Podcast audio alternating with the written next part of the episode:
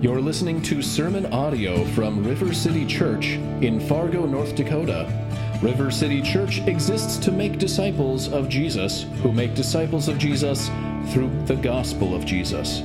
You can find out more about River City by visiting our website at www.rivercityfargo.org. Good morning, River City. Okay, let's try it again. Good morning, River City. Yes, thank you. I have the privilege to, to preach uh, Psalm 50 this morning. Uh, after last week, and Jackson gave that glorious gospel presentation, uh, today we're going to kind of turn and we're going to do a little meddling. So just be aware of that. Um, this psalm lends to some self reflection, shall we say. So just be aware of that. Again, my name is Kevin Olson. I'm a part of um, the Jornstead Olson community groups. I'm a co leader of that group, and we meet on Monday nights. If you do not have a community group, we would love to have you. Um, there are so many good groups, it's almost hard to decide what to be a part of. But I just want to encourage you if you're not a part of one, latch in, get involved in one. It is going to be the greatest blessing to your spiritual development. So, um, just a quick overview, worldview, Bible storyline at 30,000 feet. We're involved in this thing called the Great Commission that's going to bring the gospel to all nations. Amen? And every nation will be reached with the gospel. It's not a question of if, it's a question of when. All nations will be reached with the gospel. The glory of God will cover the earth as the waters cover the sea. But when the gospel moves forward, sometimes there are sparks that fly and there's resistance. And I want to start today with a story from the suffering church. And I've got three reasons for doing that. The first is I want us to be aware that persecution of the church is in high gear all over the world. Um, and I want to disabuse us of the thought that it can't happen here. We have not been given any promises that we're going to be spared anything. Um, the second thing is I want to mobile, uh, I want to mobilize and motivate prayer for the unreached nations of the world and also for the persecuted church. We have so many great resources at our disposal. Uh, we can pray effectually that the gospel would go out, and we can pray for those who are suffering because of the gospel. And the third, I want to put us in a right frame so that we can hear Psalm 50 today. So, those three things leading into this story. Now, I'm going to read this. This is from persecution.org. It's a great website. Persecution.org, persecution.com. Commend those websites to you. This is from persecution.org, uh, and this is a hard one. And, and this is the PG version of this. So just be aware of that. This is so difficult. Excuse me. In the northeastern state of Manipur in India, there's been an outbreak of anti Christian violence, killing hundreds and driving tens of thousands from their homes since May 3rd of this year. So within the last three months, this is happening. A video surfaced uh, depicting two women from the Christian Kuki community. Kuki is the name of the people group. So it's not the, eh, never mind. Christian Kuki community being paraded in an unspeakably evil way and publicly assaulted, allegedly in the presence of state police. The incident unfolded in the district of Thoubal on May 4th, roughly two months prior to the video's appearance on some Indian social media and messaging applications. a large Indian newspaper, the Indian Express, also reported on a strong reaction from India's Prime Minister, Narendra Modi, on July 20th, marking his first mention of the violence since its inception nearly two months earlier. And so he, he's quoted as saying, I assure the countrymen that no culprit will be spared. The law, with all of its might, will take one step after another. Um, said Modi, who's from the BJP. The BJP is the ruling party in India. It's a, it's a Hindu nationalist group that is in control of India. And India is an emerging global power. Um, the women have to- uh, told the media that an unruly mob made up of men from the majority Meitei community, which is predominantly Hindu and who were allegedly armed with sophisticated weapons, stormed their village that day. As the mob torched homes and threatened to kill residents, the women sought refuge with the local police, only to be seized by the mob en route to the police station. In the grasp of their tormentors, the women were humiliated and then paraded and assaulted by a mob. The youngest woman in her 20s, according to the complaint, was forced to endure what cannot be mentioned here.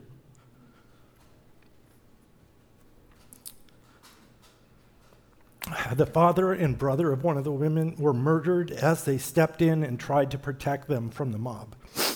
Four police officers were present at the scene, watching from their vehicle and offering no assistance or intervention. According to the Indigenous Tribal Leaders Forum, at least 114 Kuki people are confirmed dead. Uh, 197 villages have been burned. More than 7,000 houses have been burned or destroyed. 359 Churches and religious buildings have been destroyed and burned, and 41,000 people remain displaced since May 3rd of this year. Just feel the weight of that. Um, the Kuki or the Kuki Zo people are related to the Mizo people who live in the neighboring state of Mizoram. If you've heard about the Mizo people, it's glorious. Over the last hundred years, over 120 years, the gospel has been preached in Mizoram, and almost all the Mizo people claim to be Christian. And they're taking the gospel to Burma, and they're taking the gospel to Manipur, and they're taking the gospel to Nagaland, and they're taking the gospel to Bangladesh. And they're having success in, in planting churches. Um, so, this incident again shows a darker side of Christian persecution. Christian women around the world are vulnerable to these kinds of horrendous attacks. The persecution of Christian women is often hidden, uh, but often violent. Women suffer rape, forced marriage, and abuse of every form. In many places around the world, girls and women are kidnapped from villages and subjected to sickening abuse. Girls may be forced to marry their attackers, or families are blackmailed with extremely high ransoms, which leave their families destitute. Now, there's been calls for justice in Manipur.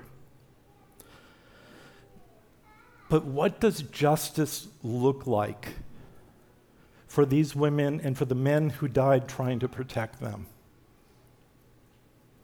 For the 114 Kuki, Kuki people who have been killed, for the property owners in the 197 villages which have been destroyed, and the homeowners of the 7,000 houses that have been burned to the ground, or the 359 congregations whose churches have been burned.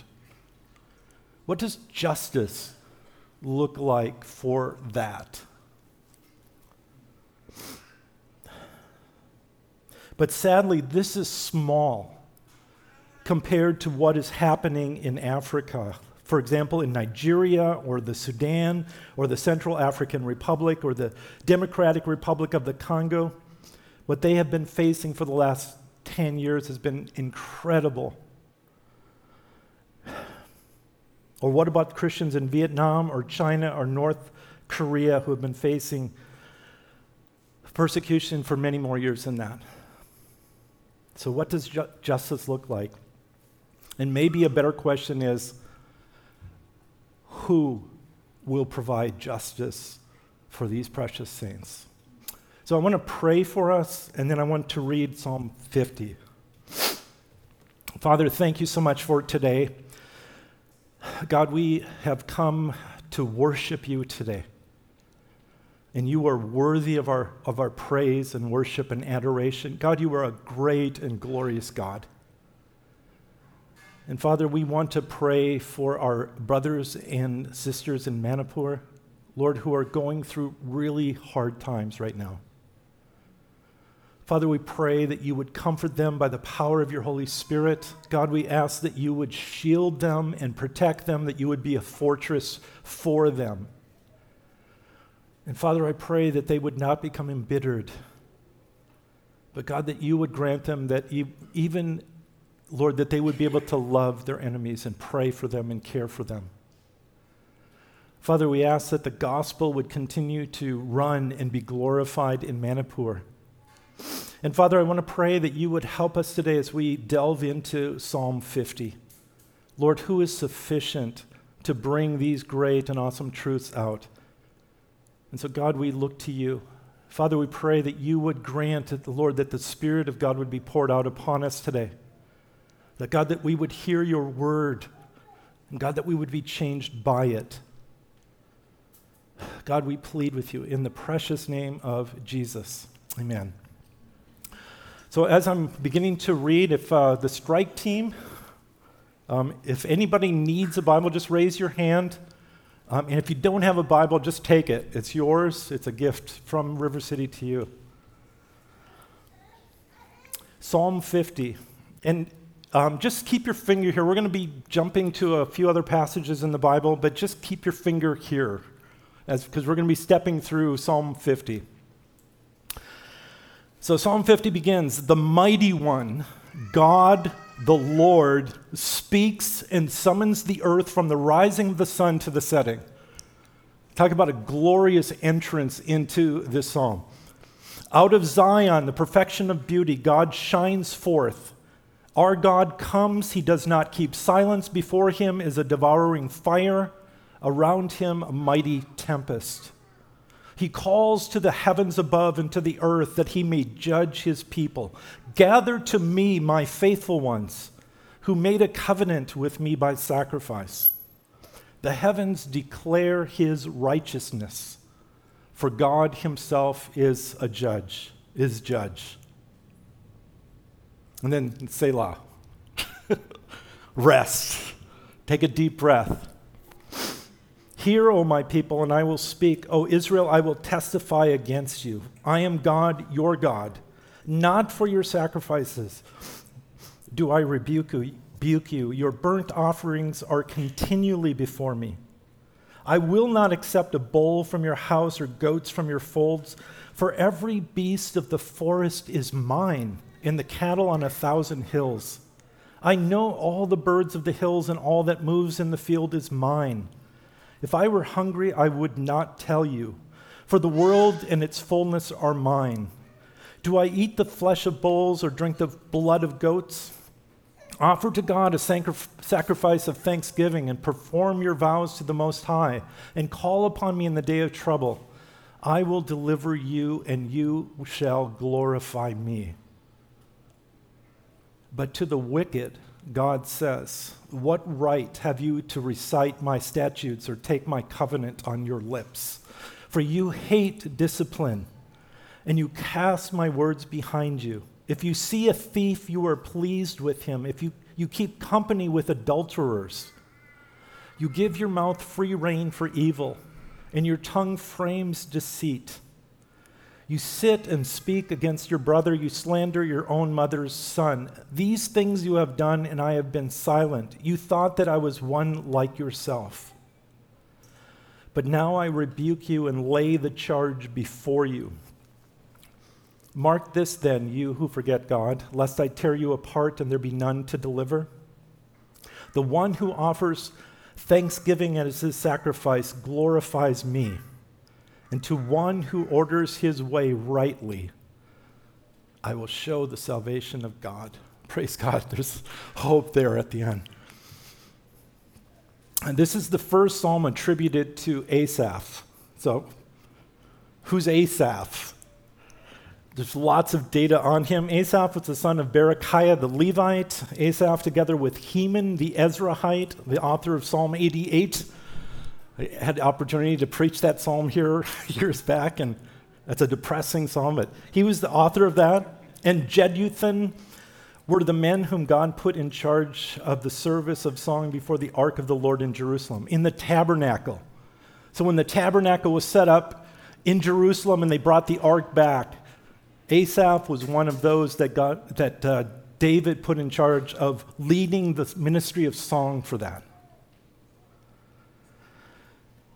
Asaph was the cymbal player, percussionist. Asaph is referred to as the seer, another term for a prophet. Um, hundreds, excuse me, hundreds of years later, King Hezekiah and his officials ordered the Levites to praise the Lord with the words of David and Asaph the seer.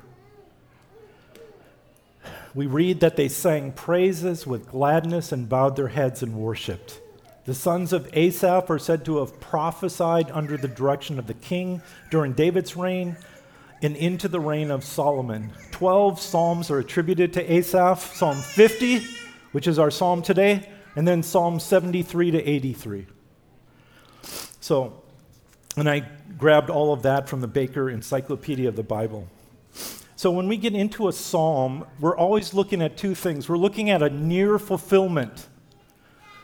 So, the psalm was written to a group of people living in a particular time in history. But then there's also a eschatological, end times, last things fulfillment of it. So we're going to wrestle with those two things, and we're going to focus especially on the eschatological view here. So, so the immediate application of, of Psalm 50 is God is calling his people, and there are people that are faithful to the covenant, and he calls them my people, the faithful, as uh, Jackson said last week. He was talking about the faithful and the unfaithful. So there's this group that are faithful, that God calls my people, and then there's this other group he calls the wicked. And he's calling them to judgment. So that's the near fulfillment written to the people of Israel at that time. The eschatological fulfillment is looking at the fulfillment of the last judgment fulfilled in Jesus Christ. And this is borne out by the language that the psalm uses itself. We can see, even in the hint of the, of the language of this psalm, that it's pointing to something bigger, something more glorious. So, the big thought that I want to leave with you this morning Jesus Christ has the last word. Right? Thank you. Jesus Christ will speak the final word on everything that takes place on planet Earth. Just like we read earlier, God has fixed a day on which he will judge the world in righteousness by a man whom he has appointed. And of this he has given assurance to all by raising him from the dead Jesus. So I've got three main points. Uh, I was going to put up two fingers and say three main points. Uh, one, two, three. Uh, I got three main points. The mighty one, God the Lord, speaks and summons the earth to judgment. Point two, the mighty one, God the Lord, speaks to his covenant people. And three, the mighty one, God the Lord, speaks to the wicked. So we're going to have those three points. So again, this psalm starts off, verse one the mighty one, God the Lord, speaks. And I've got a nice, beautiful I've Got the next slide? Next one? Yes. Okay.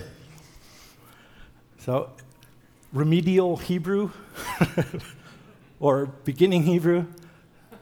Uh, you, you read right you read right to, to left and so the hebrew is el elohim yahweh devar so you've got el and elohim so um, so some translations, like Calvin, which I, I really like, he says the God of gods, right? El Elohim.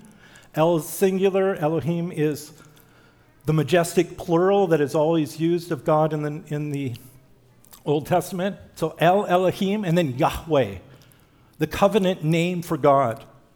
So you put all three of those together El Elohim Yahweh then you have many different w- views of how to translate that. Like the ESV, um, in most modern translations, they just say, the mighty one, God the Lord speaks or has spoken.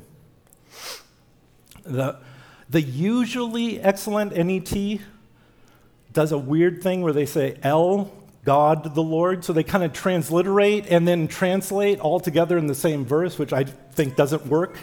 Um, the um, Holman Christian Standard Bible and the New Jerusalem Bible say, Yahweh, the God of God, speaks. Calvin, the God of gods, Yahweh speaks. I'm partial to Calvin, but we'll stick with the ESV today. The mighty God, the mighty God, God the Lord, Yahweh, speaks. And when God speaks, things begin to happen. In Genesis 1, God spoke and he spoke the worlds into existence, right? We see that reiterated in Psalm 36. When God speaks, things take shape. When God speaks, the heavens and the earth tremble. When God speaks, the earth melts. When God speaks, the cedars are broken and the forests are stripped bare. Psalm 29. God speaks in storms rage. Psalm 107. And when God speaks, his word is performed. Ezekiel 12. And when God de- desires to summon the nations to judgment, he will speak and it will happen. All the nations will be summoned to that final day of, of judgment. There will be no resisting that summons. There will be those that will be trying to have the rocks and mountains fall on them to keep them from being brought before the presence of God. We too, every one of us, will be a part of that great summons. And this is pointing to the final summons of Jesus. In John chapter 5, it says, Jesus says, Truly, truly, I say to you, an hour is coming and is now here when the dead will hear the voice of the Son of God, and those who hear will live. For as the Father has life in himself, so he has granted the Son also to have life in himself. And he has given, this, he has given him this authority to execute judgment because he is the Son of Man. Do not marvel at this. For an hour is coming when all who are in the tombs will hear his voice and come out, those who have done good to the resurrection of life, and those who have done evil to the resurrection of judgment. The mighty one, God the Lord, speaks and summons the earth, and he says, From the rising of the sun, the east, to the place where it sets, to the west, everything everybody is, is included in that, right? So, and this summons is issued from Zion, which is the city of the great king. Uh, I got to pull out a great Spurgeon quote here. The Lord is represented not only as speaking to the earth, but as coming forth to reveal the glory of his presence to an assembled universe the heavens and the earth, everything. The beams of his splendor are described as shining forth upon all nations. The majesty of God is most conspicuous among his own elect, but it is not confined to them. Zion is made perfect in beauty by God's indwelling, and that beauty is seen by all observers. God's glory shines forth from Zion because his presence is there. And uh, here's a good Edwardian Jonathan Edwards quote The effulgence of the glory of the triune God shines forth in judgment to all the nations. Or the simpler version, God is so glorious that he manifests his beauty and radiance that will shatter all of the darkness of this world. He is a God of vengeance for the unrighteousness that has despoiled his creation. And, and make no mistake here, God hates that. He created the world beautiful, He created it good, and it's been despoiled by sin and wickedness and unrighteousness, and God hates that. Psalm 94. O Lord God of vengeance, O God of vengeance, shine forth. Rise up, O judge of the earth. Repay to the proud what they deserve. O Lord, how long shall the wicked, how long shall the wicked exalt? They pour out their arrogant words. All the evildoers boast. They crush your people, O Lord, and afflict your heritage. They kill the widow and the sojourner and murder the fatherless. And they say, The Lord does not see the God of Jacob does not perceive. The wicked act like God is not keeping track of what's going on, but they are sadly mistaken. They act like there's no God that will hold them accountable. Verse 3 Our God comes, he does not keep silence. Before him is a devouring fire, around him a mighty tempest. Another way you can translate that, the NASB, fire devours before him. It is very tempestuous around him. The fire itself is tempestuous. So, what, however you want to take that, uh, it's awesome.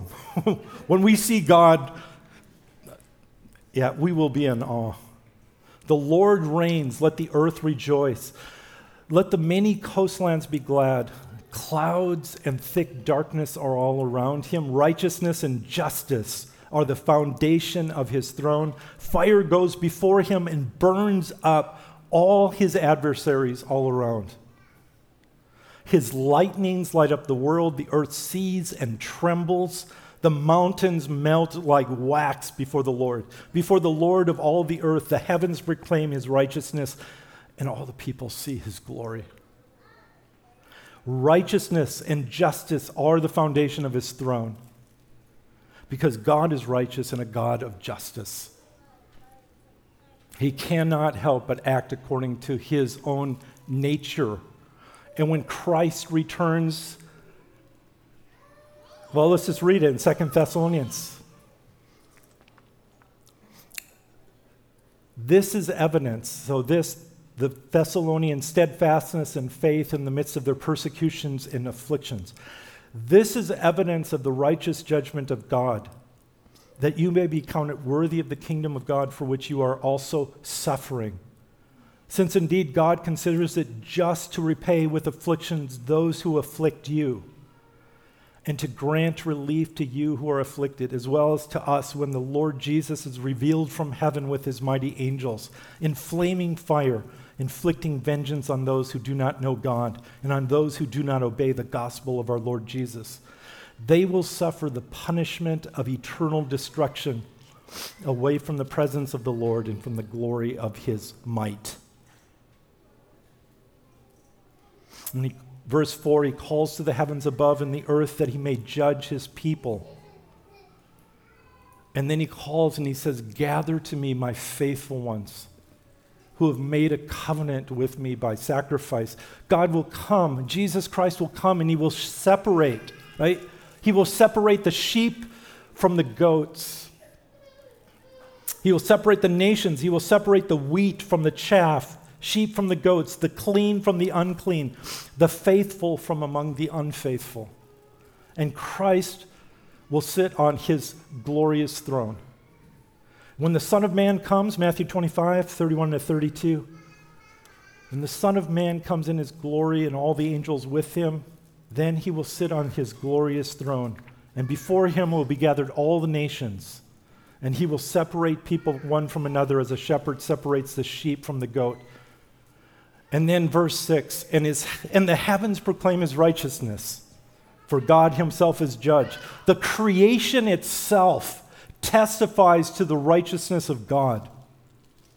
It screams out, God is righteous. Steve Lawson, I got to do the, got to point the finger. He does this thing.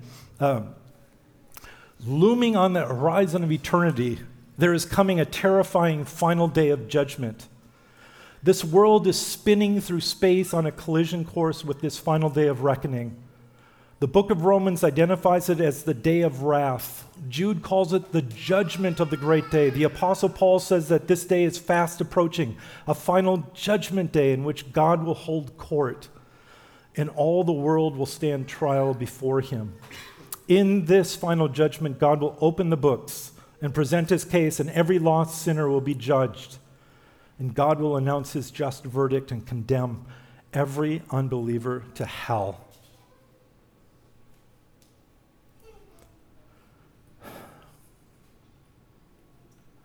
That day is fast approaching, brothers and sisters.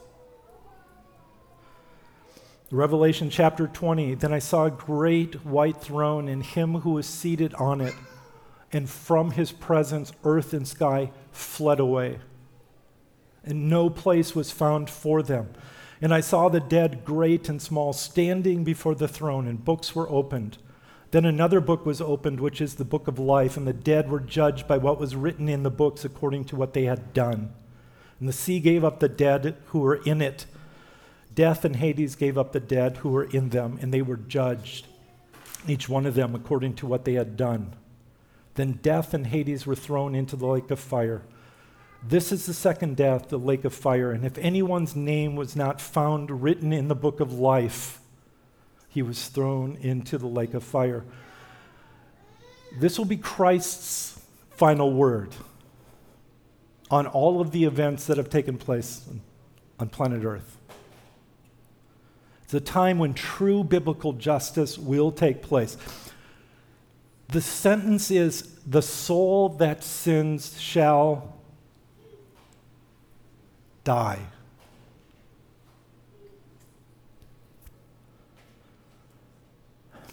The Kuki women who are, we heard about earlier will be vindicated before this throne. The Kuki men that gave their lives trying to protect them, they will be declared righteous before this throne. Then the king will say to those on the right, Come, you who are blessed by my Father, inherit the kingdom prepared for you from the foundation of the world. But the perpetrators of wickedness, if they do not repent, will be judged. He will say to those on his left, Depart from me, you cursed, into the eternal fire prepared for the devil and his angels. The reality and the severity of the final judgment motivates Christians to forgive. To forgive those who have done evil against them. Because they know that they've been forgiven, right? We know that we have been forgiven. Tremendous wickedness. God has been gracious and merciful to us. So then we can forgive those who perpetrate evil, even against us. And we know, because if God can save us, who can't He save? God will satisfy complete just, justice in judgment on those who are impenitent. But this frees us to love our enemies and to do good to those who perpetrate such wickedness against us. God does not sweep, right? He doesn't sweep sin under the cosmic rug of the universe all sin will be dealt with and it will be seen to be dealt with perfectly and finally. And it's going to be in two ways. Either all of God's wrath is going to be poured out on his son in our place so that we escape that wrath, or it will be pulled, poured out on the sinner who does not trust, who does not repent and turn to Jesus Christ. There is no third way here. It's Christ having the final word of saying, I take their sins on my body on the tree, or Christ saying, You take your sin, you take your punishment. There is no other way. So that's the first six verses. T- take heart, okay? Because most of the message is the first six verses. Uh, we're going to go through the other two sets of verses here really quickly. But I just want to ask you right now, at this time, you have been forgiven. Is there anyone in your life that you need to forgive? Are there enemies in your life that you can love and serve? Are there people in your network of relationships that make life difficult for you, for whom you can ease their burdens? That you can pray for and earnestly desire God's best for them? Are there people in your life like that?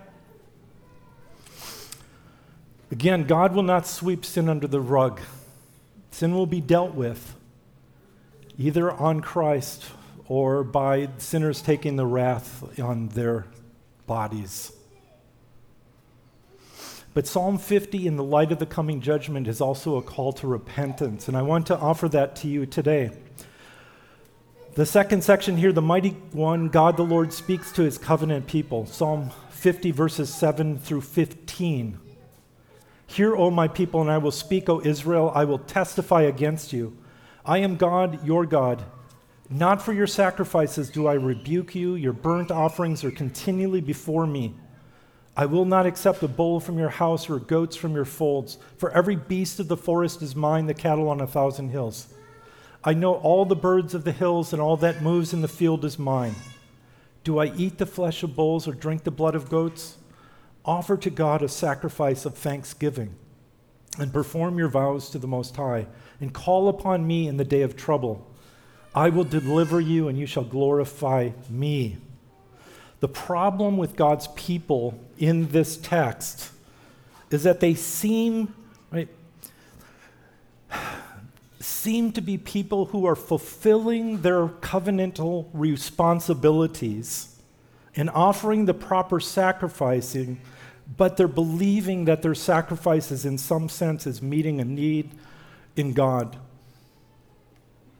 that their sacrifices are filling up something that is lacking in God. That their sacrifices are making them right with God. They're putting God in their debt because of the things that they are doing. And God has a word to people, to us. I mean, who doesn't fill that category? How many times have we been in that position where we say, God, I'm one of your people. God, I, I, I, read the Bible almost every day. God, I pray. God, I give. I do all of these wonderful things. God, you owe me a good life. I shouldn't be suffering in this way. I shouldn't have to go through a trial like this. Why am I experiencing this? Why am I struggling to pay my bills? God, where are you? We can get so caught up in all the things that we do that we think that by doing those things that somehow God owes us anything. And it's not just us. The people in Manipur have that same temptation. Do you see how much I've suffered for the name of Jesus? Do you see what I've endured for your great namesake? Why do I have to go through this? God, you owe me. You owe me a good life. You owe me an easier life. Now, we don't speak that, right? Nobody's foolish enough to say that out loud. But in our heart, who hasn't experienced that?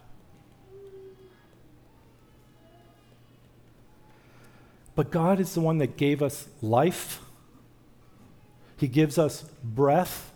Right? The air that we breathe is God's air. The water that we drink is God's water. The food that we eat is provision from God. Even the things that we can give back to Him have come from His goodness and from His bounty in the first place. We offer nothing to God that He does not already own and that He has not given to us. God derives no nourishment from our sacrifices. They were never intended as meals presented to Him to keep Him fed or things to be done to make ourselves right with Him.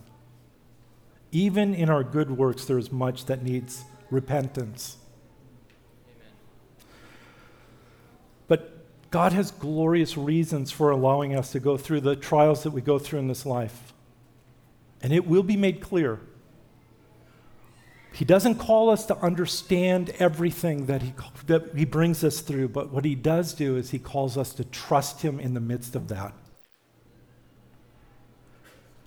So when he's saying things like, I know all the birds of the hills and all that moves in the field is mine. If I were hungry, I would not tell you, for the world and all fullness are mine. Do I eat the flesh of bulls or drink the blood of goats? This is basically saying, You're offering these things to me, and I've commanded them. But don't think that I'm hungry or that I need this for nourishment, that somehow I'll become weak if I don't get them. And then he, he closes out this section with offer to God a sacrifice of thanksgiving and perform your vows to the Most High. The point of offering the, the sacrifices of thanksgiving is that we acknowledge our absolute dependence on Him. When we offer anything to God, we do it out of the frame of mind this came from you, God and you have given me the privilege of offering it back to you. I am not putting any demands on you for my obedience. God receives glory from his goodness lavished on unworthy sinners like us. And he receives it through our deliverance when he desires to deliver us. Such humility will see our activities for what they really are an outward expression of one's faith in God. And we will call upon God in the day of trouble. And God will answer us, and He will deliver us, and we will glorify Him. Because of what Christ has done, we can say, What a privilege. What a privilege to even have the scriptures. I, Robert and I, we worked in a country where there, the people, for a while there, they had, like, they would have one little portion of Genesis and the Gospel of Mark. And that was the, that, that's all that they had for Scripture. But any part of God's Word is precious and glorious. We have everything. In fact, we've got multiple copies. How many, I mean, I, I think I've got at least 12, 13 Bibles at home. Unspeakable riches. How often do we get into that and study it and read it and see the vision of how great and glorious our God is? Just a few quick questions as we'll move on to the third point. In what ways do you feel that God owes you anything? What demands on God do you make for your obedience? In what ways have you felt disappointed in God because of some struggle that you are enduring? Is your obedience an expression of thankfulness to God, or is it done to put God in your debt? And then the final point, I'll rush on here because I think I'm a little bit long. The mighty one, God the Lord, speaks to the wicked. The problem with the wicked in this passage, let me just read this quick. But to the wicked, God says, What right have you to recite my statutes or take my covenant on your lips? For you hate discipline, you cast my words behind you. If you see a thief, you are pleased with him, and if you, you keep company with adulterers, you give your mouth free rein for evil, and your tongue frames deceit. You sit and speak against your brother and slander your own mother's son. These things you have done, and I have been silent. You thought that I was one like yourself. But now I rebuke you and lay the charge before you. Mark this then, you who forget God, lest I tear you apart and there be none to deliver. The one who offers thanksgiving to God, thanksgiving as his sacrifice glorifies me, and to one who orders his way rightly, I will show the salvation of God. The problem with the wicked is that they seem, in some sense, to claim to know God or are following some form of religion or at least some sort of moral categories by which they can feel good about themselves and condemn others. But they hate God's discipline and instruction. They cast God's words behind him. They excuse taking things that do not belong to them in the name of justice. They actually delight in it. I've got that. This is classic. So during the, the riots, during the pandemic. Uh, this book by Vicky Osterweil, In Defense of Looting. She wrote this book, you know, In Defense of Looting, but it's funny because on the back page it says, um, so the scanning, uploading, and distribution of this book without permission is a theft of the author's intellectual property. If you would like, so so she's talking about, right, she's condemning, or she's saying it, it's okay, let's, uh, looting is a good thing. Uh, but just don't loot her intellectual property. Okay, these are people that they have no concept that any form of sexual immorality would be considered sinful. They use their mouth to speak wicked things, they lie, and they do not honor those who should love and ch- who they should love and cherish. And they think that God, small case God that they worship, approves of this. I just want to highlight a few verses here. Verse 21 These things you have done, and I have been silent. You thought that I was one like yourself, but now I rebuke you and lay the charge before you. There's a problem when God doesn't judge immediately because God is gracious and merciful and He's long suffering. And He won't always bring things to judgment immediately. And so we can become numbed to that. But they and all who live like this should be fearful. Jesus will have the final word on the things done in this life. The Hindus in Manipur who think that murdering Christians or acting wickedly towards Christian women that, who think that that's acceptable to their God will discover that the true and living God does not approve of these things. And they will discover that the true God, the mighty God, the God of God, hates that. And they will discover that to their everlasting shame and everlasting punishment unless they repent and trust in Christ. I recently saw the movie Sound of Freedom. Anybody seen that? What a moving experience that was. The horrendous wickedness discussed in that movie was heartbreaking. The people who are involved in trafficking children, who kidnap children and sell them into a life of unimaginable, dark, and perverted slavery, they will discover that God hates that. And they will discover that to their everlasting shame and everlasting punishment unless they repent and put their faith in Jesus Christ.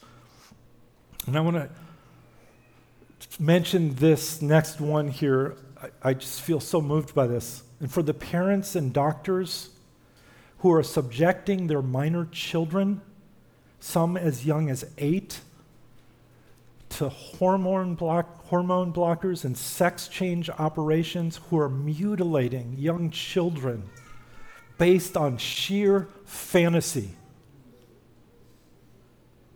and think that they're in some way honoring that person or honoring that child or honoring their God, they will discover that the God of God hates that.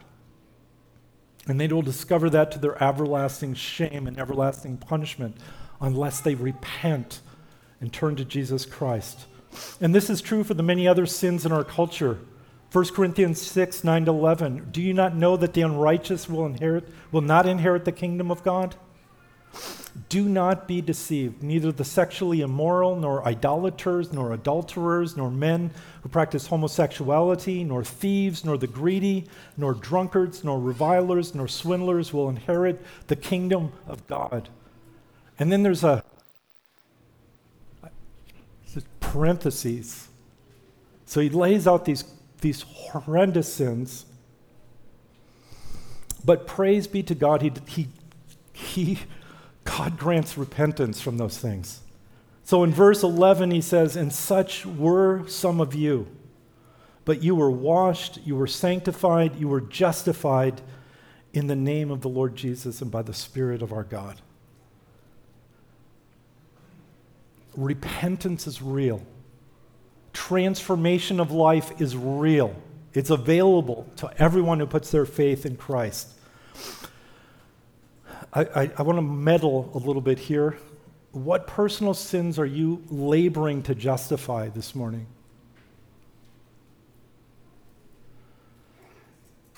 God does not forgive excuses. He forgives sins, named and confessed sins. For what sins is God not calling you to repentance? Do you believe that repentance is even possible? And I'm going to just move on to the gospel here. The gospel is the good news, the good news of what Jesus has done for us in Christ Jesus. The Bible reveals that all people, all people everywhere are sinners and therefore under his righteous judgment. We are under his wrath. But although God stands over and against us in judgment because of our sin, he extends grace and mercy to, be, to us because of his great love. Christ bore our sin on the cross. He bore the penalty for our sins. He absorbed the wrath of God that we rightly deserved. He turned aside God's judgment. He canceled all of our sin, the brokenness of our lives. He restored our shattered relationships. He rebuilds the new life that restored sinners finding Christ is granted out of the sheer grace of God. It is received by faith as we repent of our sins and turn to Jesus. We confess him as Lord and bow to him joyfully. That's Carson. I just ripped it right out of Carson. So the gospel is the good news, the good news of what God has done for us in Jesus Christ. So we began this message looking at some events that took place in India. We saw that there was a final day of judgment coming. We saw how God confronts his people over their heart attitudes. And we saw the danger that those who transgress God's holy law live under if they continue without repentance. And verse 23 the one who offers thanksgiving as his sacrifice glorifies me. To one who orders his way rightly, I will show the salvation of God. God will bring about justice for every act done in his creation. God does not sweep sin under the cosmic rug of the universe. It will be dealt with and seen to be dealt with perfectly. And Jesus Christ will have the final word. Let's pray. Father, thank you so much for your word today. And Lord, all the ways that I obscured it, God, would you work through that to make it clear? Father, we come before you today. Lord, we recognize that, Lord, all of us are sinners. There's no one who is perfect. There's no one who, Lord, has lived a perfect life. Lord, we have all blown it. We've all sinned. And, and Lord, we have sinned grievously. But God, we come to you in great hope because of the mercy of Jesus Christ. Lord, we ask that you would forgive us of our many sins. And God, we ask that you would lead us, Lord, into green pastures of progressive sanctification, that our lives would reflect more and more the glory of Jesus Christ. Father, we ask that you would help each of us. God, you are so great and awesome. You are the mighty God, the one who speaks. And God, we want to listen. Ask in Jesus' precious name. Amen.